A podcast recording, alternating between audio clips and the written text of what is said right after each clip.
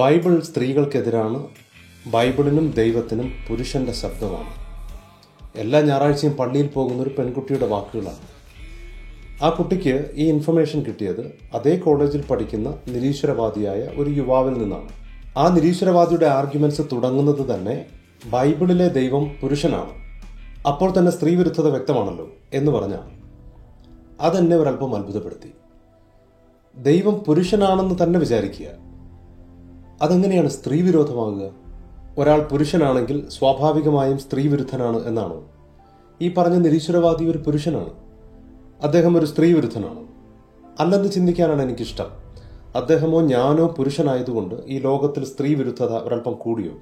ഇല്ലെന്ന് വിചാരിക്കാം. സ്ത്രീയുടെ പ്രാധാന്യം ഇൻട്രിൻസിക്കാണ്, അകമയുള്ളതാണ്, സ്ത്രീ എന്ന് പറയുമ്പോൾ തന്നെ ഉള്ളതാണ്. ഒരു പുരുഷനോ പുറമെയുള്ള മറ്റെന്തിനെങ്കിലുമോ അതെടുത്തു മാറ്റാൻ കഴിയുന്നതല്ല. വിലമതിക്കാനാവാത്ത സ്ത്രീത്വം എന്ന മഹത്വത്തെ ഒരു പുരുഷൻ അപ്രൂവ് ചെയ്യേണ്ട കാര്യമുണ്ടെന്ന് ഞാൻ വിചാരിക്കുന്നില്ല. എന്നാൽ അതിനെ ബഹുമാനിക്കാൻ പഠിക്കുക എന്നത് ഒരു പുരുഷൻ്റെ ഉത്തരവാദിത്തമാണ്. അതുകൊണ്ട് ദൈവമോ മനുഷ്യനോ പുരുഷനായതുകൊണ്ട് സ്ത്രീയുടെ പ്രാധാന്യം ഒട്ടും നഷ്ടപ്പെടുന്നില്ല. ഒരു പുരുഷന് സ്ത്രീയെ ബഹുമാനിക്കാൻ അറിയാമെങ്കിൽ സ്ത്രീയുടെ പ്രാധാന്യം ലോകം ഒരൽപ്പം കൂടി അറിയുകയും ചെയ്യും. സ്ത്രീയുടെ മഹത്വത്തെക്കുറിച്ച് എഴുതിയിട്ടുള്ള സാഹിത്യകാരന്മാർ, അവരുടെ അവകാശങ്ങൾക്ക് വേണ്ടി പോരാട്ടം നടത്തുന്ന നേതാക്കന്മാർ, സ്വന്തം പ്രണയിനിക്ക് വേണ്ടി മരിക്കാൻ തയ്യാറുള്ള കാമുക വൃന്ദങ്ങൾ, ഇവരെ നമുക്ക് ഓർക്കാം. വിശുദ്ധ ബൈബിൾ പഠിപ്പിക്കുന്ന ദൈവം പുരുഷനാണ്. ഒരു വസ്തുവോ വ്യക്തിയോ സ്ത്രീയാണോ പുരുഷനാണോ ട്രാൻസ്ജെൻഡറാണോ നോൺ ബൈനറി ആണോ എന്ന് നമ്മൾ എങ്ങനെയാണ് തീരുമാനിക്കുക? ഒരു വ്യക്തിയുടെ സെക്സ് തീരുമാനിക്കുന്നത് അദ്ദേഹത്തിൻ്റെ ശാരീരിക പ്രത്യേകതകൾ നോക്കിയാണ്. അദ്ദേഹത്തിൻ്റെ ജെൻഡർ തീരുമാനിക്കുന്നത് സ്വയം ഏത് വിഭാഗത്തിൽ ഉൾപ്പെടുത്തുന്നു എന്ന് നോക്കി. ഒരു മനുഷ്യൻ്റെ ജെൻഡർ സെക്സിൽ നിന്ന് വ്യത്യസ്തമാണെങ്കിലും ലിംഗമാറ്റ ശസ്ത്രക്രിയയിലൂടെ സ്ത്രീയോ പുരുഷനോ ആകാനുള്ള സൗകര്യം ഇന്ന് മെഡിക്കൽ സയൻസ് തരുന്നുണ്ട്. അതായത് ഡബ്ല്യു എച്ച് ഒയുടെ വാക്കുകളിൽ ഒരു മനുഷ്യൻ്റെ സെക്സോ ജെൻഡറോ തീരുമാനിക്കാനുള്ള പ്രീ റിക്വസിറ്റ് ശരീരമാണ്. ലളിതമായി പറഞ്ഞാൽ ഒരു മനുഷ്യൻ്റെ ശരീരഘടനയും ലൈംഗിക അവയവങ്ങളും ഹോർമോൺ വ്യതിയാനങ്ങളും സെക്ഷൽ ഓറിയൻറ്റേഷനും നോക്കിയാണ് ഇക്കാര്യം നമ്മൾ തീരുമാനിക്കുക. ദൈവത്തിൻ്റെ ശാരീരിക പ്രത്യേകതകൾ ബൈബിളിൽ വിവരിച്ചിരിക്കുന്നത് എന്താണ്? ദൈവത്തിന് ശരീരമുണ്ടോ? ഈ അടുത്ത കാലത്തായി ബൈബിളിൽ വിശ്വസിക്കുന്നവർ എന്ത് പറഞ്ഞാലും അത് വ്യാഖ്യാനമാണ്, ന്യായീകരിക്കാൻ ശ്രമിക്കുന്നതാണെന്ന് പറഞ്ഞു കേൾക്കാറുണ്ട്. അതുകൊണ്ടൊരു കടുത്ത നിരീശ്വരവാദിയുടെ വാക്കുകളിൽ നിന്ന് തുടങ്ങാം, അതും ആധികാരികമായി. സ്കോളർലി സോഴ്സ് ആധികാരിക സ്രോതസ്സായ എൻസൈക്ലോപീഡിയ ബ്രിട്ടാനിക്കയിൽ ഫിലോസഫി പ്രൊഫസറും മരണം വരെ നിരീശ്വരവാദത്തിൻ്റെ ഏറ്റവും മികച്ച പ്രചാരകരിൽ ഒരാളുമായിരുന്ന ഡോക്ടർ കൈ നീൽസൺ എഴുതുന്നു, ബൈബിൾ പഠിപ്പിക്കുന്ന ദൈവം മനുഷ്യൻ്റെ വർണ്ണനകളിൽ വിരിയുന്ന ഒരു ദൈവമല്ല, ഒരാൾ ദൈവം, ആന്ത്രോപോമോർഫിക് ദൈവം അല്ല. ബൈബിൾ വിശേഷിപ്പിക്കുന്ന ദൈവത്തെ കാണാനോ ഈ പ്രപഞ്ചത്തിലെ ഏതെങ്കിലും ഒരു വസ്തു ഉപയോഗിച്ച് പരിശോധിക്കാനോ കഴിയില്ല. ദ്രവ്യം, ഊർജം, സമയം എന്നിവ കൊണ്ടുണ്ടാക്കിയ ഈ പ്രപഞ്ചത്തിൻ്റെ ഘടനയ്ക്കപ്പുറത്താണ് ദൈവം.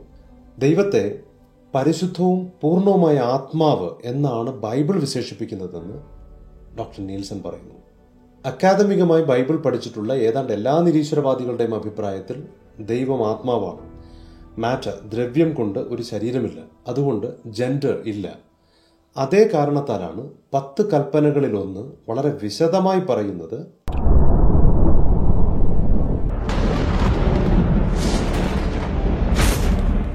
അതിനാൽ നിങ്ങൾ പ്രത്യേകം ശ്രദ്ധിക്കുവിൻ.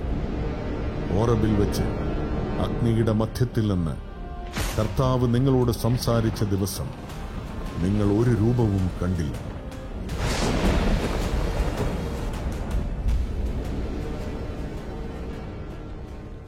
അതിനാൽ എന്തിൻ്റെയെങ്കിലും സാദൃശ്യത്തിൽ പുരുഷൻ്റെയോ സ്ത്രീയുടെയോ ഭൂമിയിലുള്ള ഏതെങ്കിലും മൃഗത്തിൻ്റെയോ ആകാശത്തിലെ ഏതെങ്കിലും പറവയുടെയോ നിലത്തിഴയുന്ന ഏതെങ്കിലും ജന്തുവിൻ്റെയോ ഭൂമിക്കടിയിലെ ജലത്തിൽ വസിക്കുന്ന ഏതെങ്കിലും മത്സ്യത്തിൻ്റെയോ സാദൃശ്യത്തിൽ വിഗ്രഹമുണ്ടാക്കി നിങ്ങളെ തന്നെ അശുദ്ധരാക്കാതിരിക്കാൻ സൂക്ഷിച്ചുകൊള്ളുവിൻ.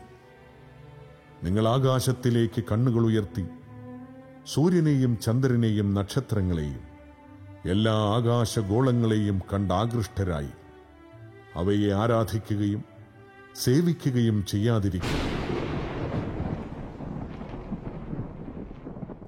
അപരിമിതനായ ദൈവത്തെ പരിമിതിയുള്ള ഒന്നിൻ്റെ രൂപത്തിലേക്ക് കൊണ്ടുവരാൻ കഴിയില്ല. ദൈവം ആത്മാവാണ്. മനുഷ്യർക്കുള്ളതുപോലെ ഒരു ശരീരമോ ശാരീരിക പ്രത്യേകതകളോ ദൈവത്തിനില്ല.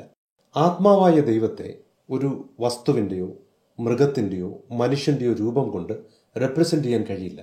അങ്ങനെ ചെയ്താൽ പരിമിതമായ ആ വസ്തുവിൻ്റെയോ ജീവിയുടെയോ സ്വഭാവങ്ങളാണ് ദൈവത്തിനുള്ളത് എന്ന് നമ്മൾ വിശ്വസിക്കാൻ തുടങ്ങും.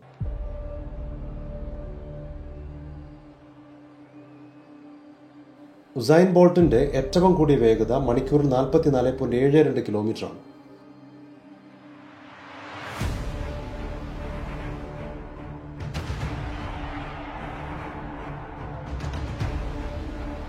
ലോകത്തിലെ ഏറ്റവും വേഗത കൂടിയ മിലിറ്ററി ജെറ്റ് എന്നറിയപ്പെടുന്നത് Lockheed S R seven one ബ്ലാക്ക്ബേർഡാണ്. അതിൻ്റെ വേഗത മണിക്കൂറിൽ ഏതാണ്ട് മൂവായിരത്തി അഞ്ഞൂറ്റി നാൽപ്പത് കിലോമീറ്ററാണ്.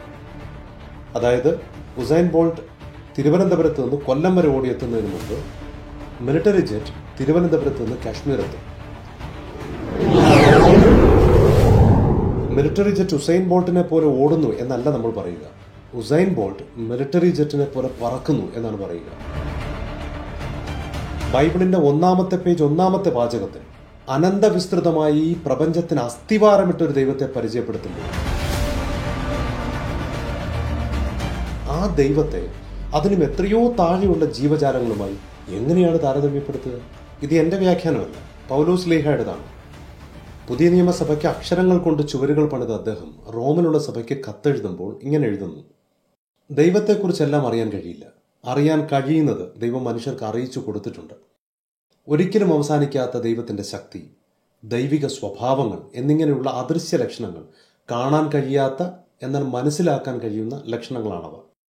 ലോകത്തിൻ്റെ സൃഷ്ടി മുതലുള്ള ദൈവത്തിൻ്റെ പ്രവൃത്തികൾ അറിയുമ്പോൾ ബുദ്ധിപരമായി തന്നെ ഇവ നമുക്ക് മനസ്സിലാകും. ആർക്കും തിരിച്ചു വാദിക്കാൻ കഴിയില്ല. അങ്ങനെ മനുഷ്യർക്ക് ദൈവത്തെ അറിയാൻ കഴിഞ്ഞിട്ടും അവർ ദൈവം ആരാണ് എന്ന ബോധ്യം ഉൾക്കൊള്ളുകയോ ദൈവം ചെയ്ത പ്രവൃത്തികൾക്ക് നന്ദി കാണിക്കുകയോ ചെയ്തില്ല. അവരുടെ ചിന്തകൾ പ്രയോജനമില്ലാതെ പോയി. അറിവുണ്ടായിട്ടും അത് വിവേകമായി മാറാത്ത മനസ്സ് സത്യത്തിൽ നിന്ന്, പ്രകാശത്തിൽ നിന്ന് ഒരുപാട് ദൂരെ അകന്നു പോയി, ഇരുണ്ടുപോയി. സ്വയം അറിവുള്ളവർ എന്ന് കരുതി അവർ തീർത്തും മൂഢരായി. അതുകൊണ്ട് അവർ ഒരിക്കലും നാശമില്ലാത്ത, ക്ഷയമില്ലാത്ത ദൈവത്തെ പെട്ടെന്ന് നശിച്ചു പോകുന്ന ക്ഷയമുള്ള മനുഷ്യൻ, പക്ഷി, നാൽക്കാലി, ഇഴജാതി എന്നിവയുടെ രൂപത്തോട് സാദൃശ്യമുള്ള ഒന്നാക്കി മാറ്റി. ദൈവത്തെ ഒന്ന് കാണണം എന്നാവശ്യപ്പെട്ട മോശയോട് ദൈവത്തെ കാണുക അസാധ്യമാണ് എന്നായിരുന്നു മറുപടി. മോശയും പ്രവാചകന്മാരും ദൈവത്തിൻ്റെ ഗ്ലോറി, മഹത്വവും മനുഷ്യ സാദൃശ്യത്തിലും അല്ലാതെയും പലയിടത്തും കണ്ടതായി പറയുന്നുണ്ട്. എന്നാൽ ആത്യന്തികമായി ദൈവത്തെ കണ്ടതായി ഒരിടത്തും പറയുന്നില്ല. അതിന് കാരണം ക്രിസ്തുവിൻ്റെ ചരിത്രം എഴുതിയ യോഹന്നാൻ പറയുന്നു, ദൈവം ആത്മാവാണ്, ദൈവത്തെ ആരാധിക്കുന്നവർ സത്യത്തിലും ആത്മാവിലും ആരാധിക്കണം. കൊരിന്ത് പട്ടണത്തിലുള്ള സഭയ്ക്ക് അപ്പോസ്തലൻ എഴുതുന്നു, കർത്താവ് ആത്മാവാണ്, ആത്മാവുള്ളിടത്ത് സ്വാതന്ത്ര്യമുണ്ട്. തിമോത്തി എന്ന യുവ ക്രിസ്തു ശിഷ്യൻ എഴുതുമ്പോൾ ആ കത്തിൽ ഇങ്ങനെ എഴുതുന്നു, അവിടുന്ന് മാത്രമാണ് മരണമില്ലാത്തവൻ, അപ്രാപ്യമായ പ്രകാശത്തിൽ വസിക്കുന്ന അവിടുത്തെ ഒരുവനും കണ്ടിട്ടില്ല, കാണുക സാധ്യവുമല്ല. പിന്നെ എന്തുകൊണ്ടാണ് ദൈവത്തെ ബൈബിളിൽ പിതാവായ ദൈവം എന്ന് വിശേഷിപ്പിച്ചിരിക്കുന്നത്? അങ്ങനെ ഒരു ചോദ്യം കൂടിയുണ്ട്. പിതാവെന്ന് മാത്രമല്ല അമ്മ എന്നും വിളിക്കുന്നുണ്ട്, ഭർത്താവ് എന്ന് പറയുന്നുണ്ട്, ഉടമസ്ഥൻ എന്ന് വിശേഷിപ്പിക്കുന്നുണ്ട്. ബൈബിളിൽ ദൈവത്തെ സൂചിപ്പിക്കുന്നതിന് സ്ത്രീയുടെയും പുരുഷൻ്റെയും ബഹുവചനത്തിൻ്റെയും വാക്കുകൾ ഉപയോഗിച്ചിട്ടുണ്ട്. ഉദാഹരണത്തിന് വിശുദ്ധ ബൈബിൾ ആരംഭിക്കുന്ന ഭാഗം ആദിയിൽ ദൈവം എന്നെടുത്ത് എലോഹിം എന്ന പ്ലൂരൽ ജെൻഡർ ഇല്ലാത്ത വാക്കാണ് ഉപയോഗിച്ചിരിക്കുന്നത്. അതേ അധ്യായത്തിൽ സൃഷ്ടിയെ സൂചിപ്പിക്കുന്നിടത്ത് പരിശുദ്ധാത്മാവ് എന്ന വാക്ക് ഫെമിനിൻ, സ്ത്രീലിംഗമാണ്. എന്തുകൊണ്ടാണ് ഈ വിശേഷണങ്ങളൊക്കെ വേണ്ടിവരുന്നത്? നിരീശ്വരവാദത്തിൽ വിശ്വസിക്കുന്നവർ വ്യാഖ്യാനം എന്ന് വിളിക്കാതിരിക്കാൻ ഡോക്ടർ കയ്യിനിൽസണിൽ നിന്ന് തന്നെ വിശദീകരിക്കാം. യഹൂദ ക്രൈസ്തവ ദൈവത്തെക്കുറിച്ചുള്ള അദ്ദേഹത്തിൻ്റെ പാരഗ്രാഫ് അവസാനിക്കുന്ന ഭാഗത്ത് അദ്ദേഹം പറയുന്ന ഒരു വാചകം വളരെ പ്രധാനപ്പെട്ടതാണ്. The word God can only be taught intralinguistically. എന്ന് വെച്ചാൽ ദൈവം പരിമിതികളില്ലാത്തവനാണെങ്കിലും മനുഷ്യരുടെ ഭാഷ പരിമിതമാണ്. ആ പരിമിതമായ ഭാഷ ഉപയോഗിച്ച് മാത്രമേ അവന് ദൈവത്തെക്കുറിച്ച് ചിന്തിക്കാനും പഠിക്കാനും പഠിപ്പിക്കാനും കഴിയുകയുള്ളൂ. ഭാഷ വളരുന്നതനുസരിച്ച് ദൈവത്തെക്കുറിച്ച് കൂടുതൽ പഠിപ്പിക്കാനും കൂടുതൽ മനസ്സിലാക്കാനും കഴിയും. ഭാഷയുടെ ഈ പരിമിതി എല്ലാ മേഖലയിലും നമ്മൾ കാണുന്നത് കൊണ്ടാണ് ഉപമകളും ഉദാഹരണങ്ങളും ഉപയോഗിക്കുന്നത്.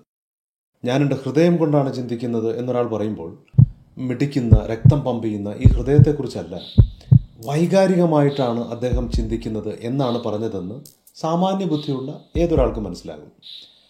ആപത്തിൽ സഹായിച്ച ഒരാളെ കാണുമ്പോൾ അതെൻ്റെ കാണപ്പെട്ട ദൈവമാണ് എന്ന് പറയാറുണ്ട്. അസ്ഥിയിൽ പിടിച്ച പ്രേമമുള്ള ആൺകുട്ടിയെയോ പെൺകുട്ടിയോ കാണുമ്പോൾ യുവർ മൈ ലൈഫ്, നീ എൻ്റെ പ്രാണനാണ് എന്ന് പറയാറുണ്ട്. പ്രണയം പൂത്തുലയുമ്പോൾ സാധാരണഗതിയിൽ ഒരു വാക്കും പര്യാപ്തമായി തോന്നാറില്ല. അതുപോലെ ജെൻഡറും നമുക്കൊരു ഭാഷാ പരിമിതിയുള്ള ഘടകമാണ്. മാൻ എന്ന വാക്ക് ഈ അടുത്ത കാലം വരെ സാഹിത്യത്തിൽ സ്ത്രീയെയും പുരുഷനെയും സൂചിപ്പിക്കാൻ വേണ്ടി ഉപയോഗിച്ചിരുന്നു. സ്ത്രീ പുരുഷൻ എന്നതിനപ്പുറത്തേക്കുള്ള പല സമൂഹങ്ങളെയും സംബോധന ചെയ്യാൻ ശരിയായ വാക്കുകൾ നമുക്കുണ്ടായിരുന്നില്ല. ഭാഷ വളരുന്നതനുസരിച്ച് പുതിയ വാക്കുകളും ശൈലികളും ഉണ്ടായി വരുന്നു എന്നത് വളരെ സ്വാഗതാർഹമാണ്. കാറ്റിനെയും കടലിനെയും നമ്മൾ അത് ഇത് എന്നൊക്കെ വിളിക്കും. അവയ്ക്ക് ജീവനില്ല എന്നറിയാവുന്നതുകൊണ്ടാണ്. പക്ഷെ എപ്പോഴെങ്കിലും അവയ്ക്കൊരു സ്വഭാവമുണ്ടെന്ന് തോന്നിയാൽ നമ്മൾ സ്ത്രീയായും പുരുഷനായും ഒക്കെ അവയെ ചിത്രീകരിക്കും. അപ്പോഴാണ് കവിതകളിൽ മഴ സ്ത്രീയും കൊടുങ്കാറ്റ് രാക്ഷസനുമൊക്കെ ആകുന്നത്. സ്വഭാവം കുറച്ചുകൂടി പ്രകടമാണെങ്കിൽ കൂടുതൽ സമയം നമ്മൾ അങ്ങനെ തന്നെ വിളിക്കും. പ്രകൃതിയെ മദർ നേച്ചർ, അമ്മ എന്നാണ് വിളിക്കുന്നത്. അത് പ്രകൃതിക്ക് എന്തെങ്കിലും ലൈംഗിക പ്രത്യേകതകൾ ഉള്ളതുകൊണ്ടല്ല, സൃഷ്ടിപരമായ പ്രവൃത്തികൾ നടക്കുന്നു എന്നതിനാലാണ്. ആരെങ്കിലും ഒരാൾ പ്രകൃതി പിതാവാണെന്ന് വാദിച്ചാൽ നമുക്കൊട്ടും നിഷേധിക്കാനും കഴിയില്ല. കാറ്റിൽ നിന്നും കടലിൽ നിന്നും ഒക്കെ വ്യത്യസ്തമായി മൃഗങ്ങൾക്ക് ജീവനുണ്ട്, സെക്സ് ഉണ്ട്. എന്നാൽ മനുഷ്യർക്കുള്ളതുപോലൊരു പേഴ്സണാലിറ്റി, വ്യക്തിത്വം, റീസണിങ് കപ്പാസിറ്റി മൃഗങ്ങൾക്കില്ല. അതുകൊണ്ട് പലപ്പോഴും അവയെയും അത് ഇത് എന്നൊക്കെയുള്ള പ്രോനൗൺസ് ഉപയോഗിച്ചാണ് നമ്മൾ വിളിക്കാറ്. ബൈബിൾ പഠിപ്പിക്കുന്ന ദൈവം വ്യക്തിത്വമുള്ള ദൈവമാണ്. അതുകൊണ്ട് ജീവനില്ലാത്ത വസ്തുക്കളെ പോലെയോ ഗ്രാവിറ്റി പോലുള്ളൊരു ഫോഴ്സിനെ പോലെയോ ജീവനുള്ള മൃഗങ്ങളെപ്പോലെയോ അല്ല. അതേസമയം പരിമിതമായ ശരീരത്തിനുള്ളിൽ വസിക്കുന്ന മനുഷ്യരെ പോലെയുമല്ല. ദൈവം ആത്മാവാണ്. ആത്മാവിനെ പരിമിതപ്പെടുത്തുന്ന ഒന്നാണ് ശരീരം. ദൈവം പരിമിതിയില്ലാത്ത, ശരീരമില്ലാത്ത ആത്മാവാണ്.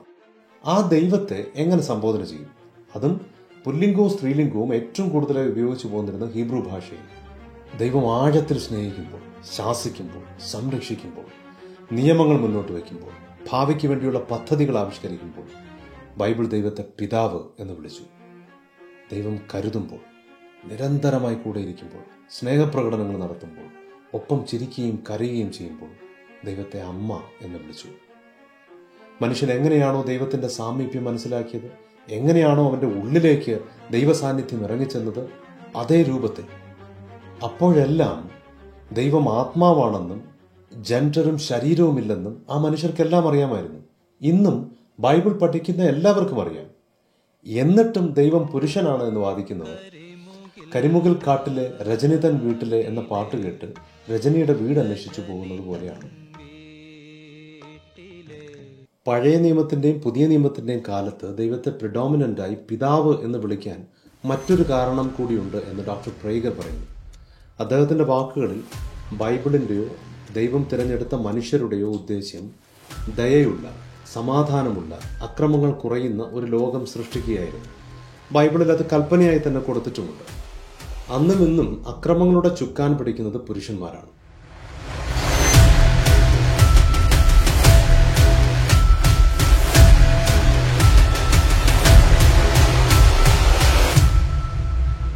സ്ത്രീകൾ ഉള്ളിൽ നിന്ന് തന്നെ, മാനസികമായി തന്നെ അക്രമാസക്തി കുറഞ്ഞവരാണ്.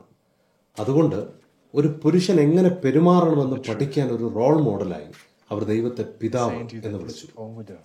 അന്നുമെന്നും വാത്സല്യവും കരുതലും കാണിക്കുന്ന ഒരു അമ്മയേക്കാൾ സംരക്ഷിക്കുന്ന ഒരു അച്ഛൻ്റെ നിയമങ്ങളാണ് കുട്ടികൾ കൂടുതലും അനുസരിക്കുക എന്നെനിക്ക് തോന്നുന്നു. ഭൂരിഭാഗം ഇടങ്ങളിലും കുട്ടികളുടെ മനസ്സിൽ അമ്മയോട് സ്നേഹവും അച്ഛനോട് ബഹുമാനവുമാണ് ആദ്യം വരിക.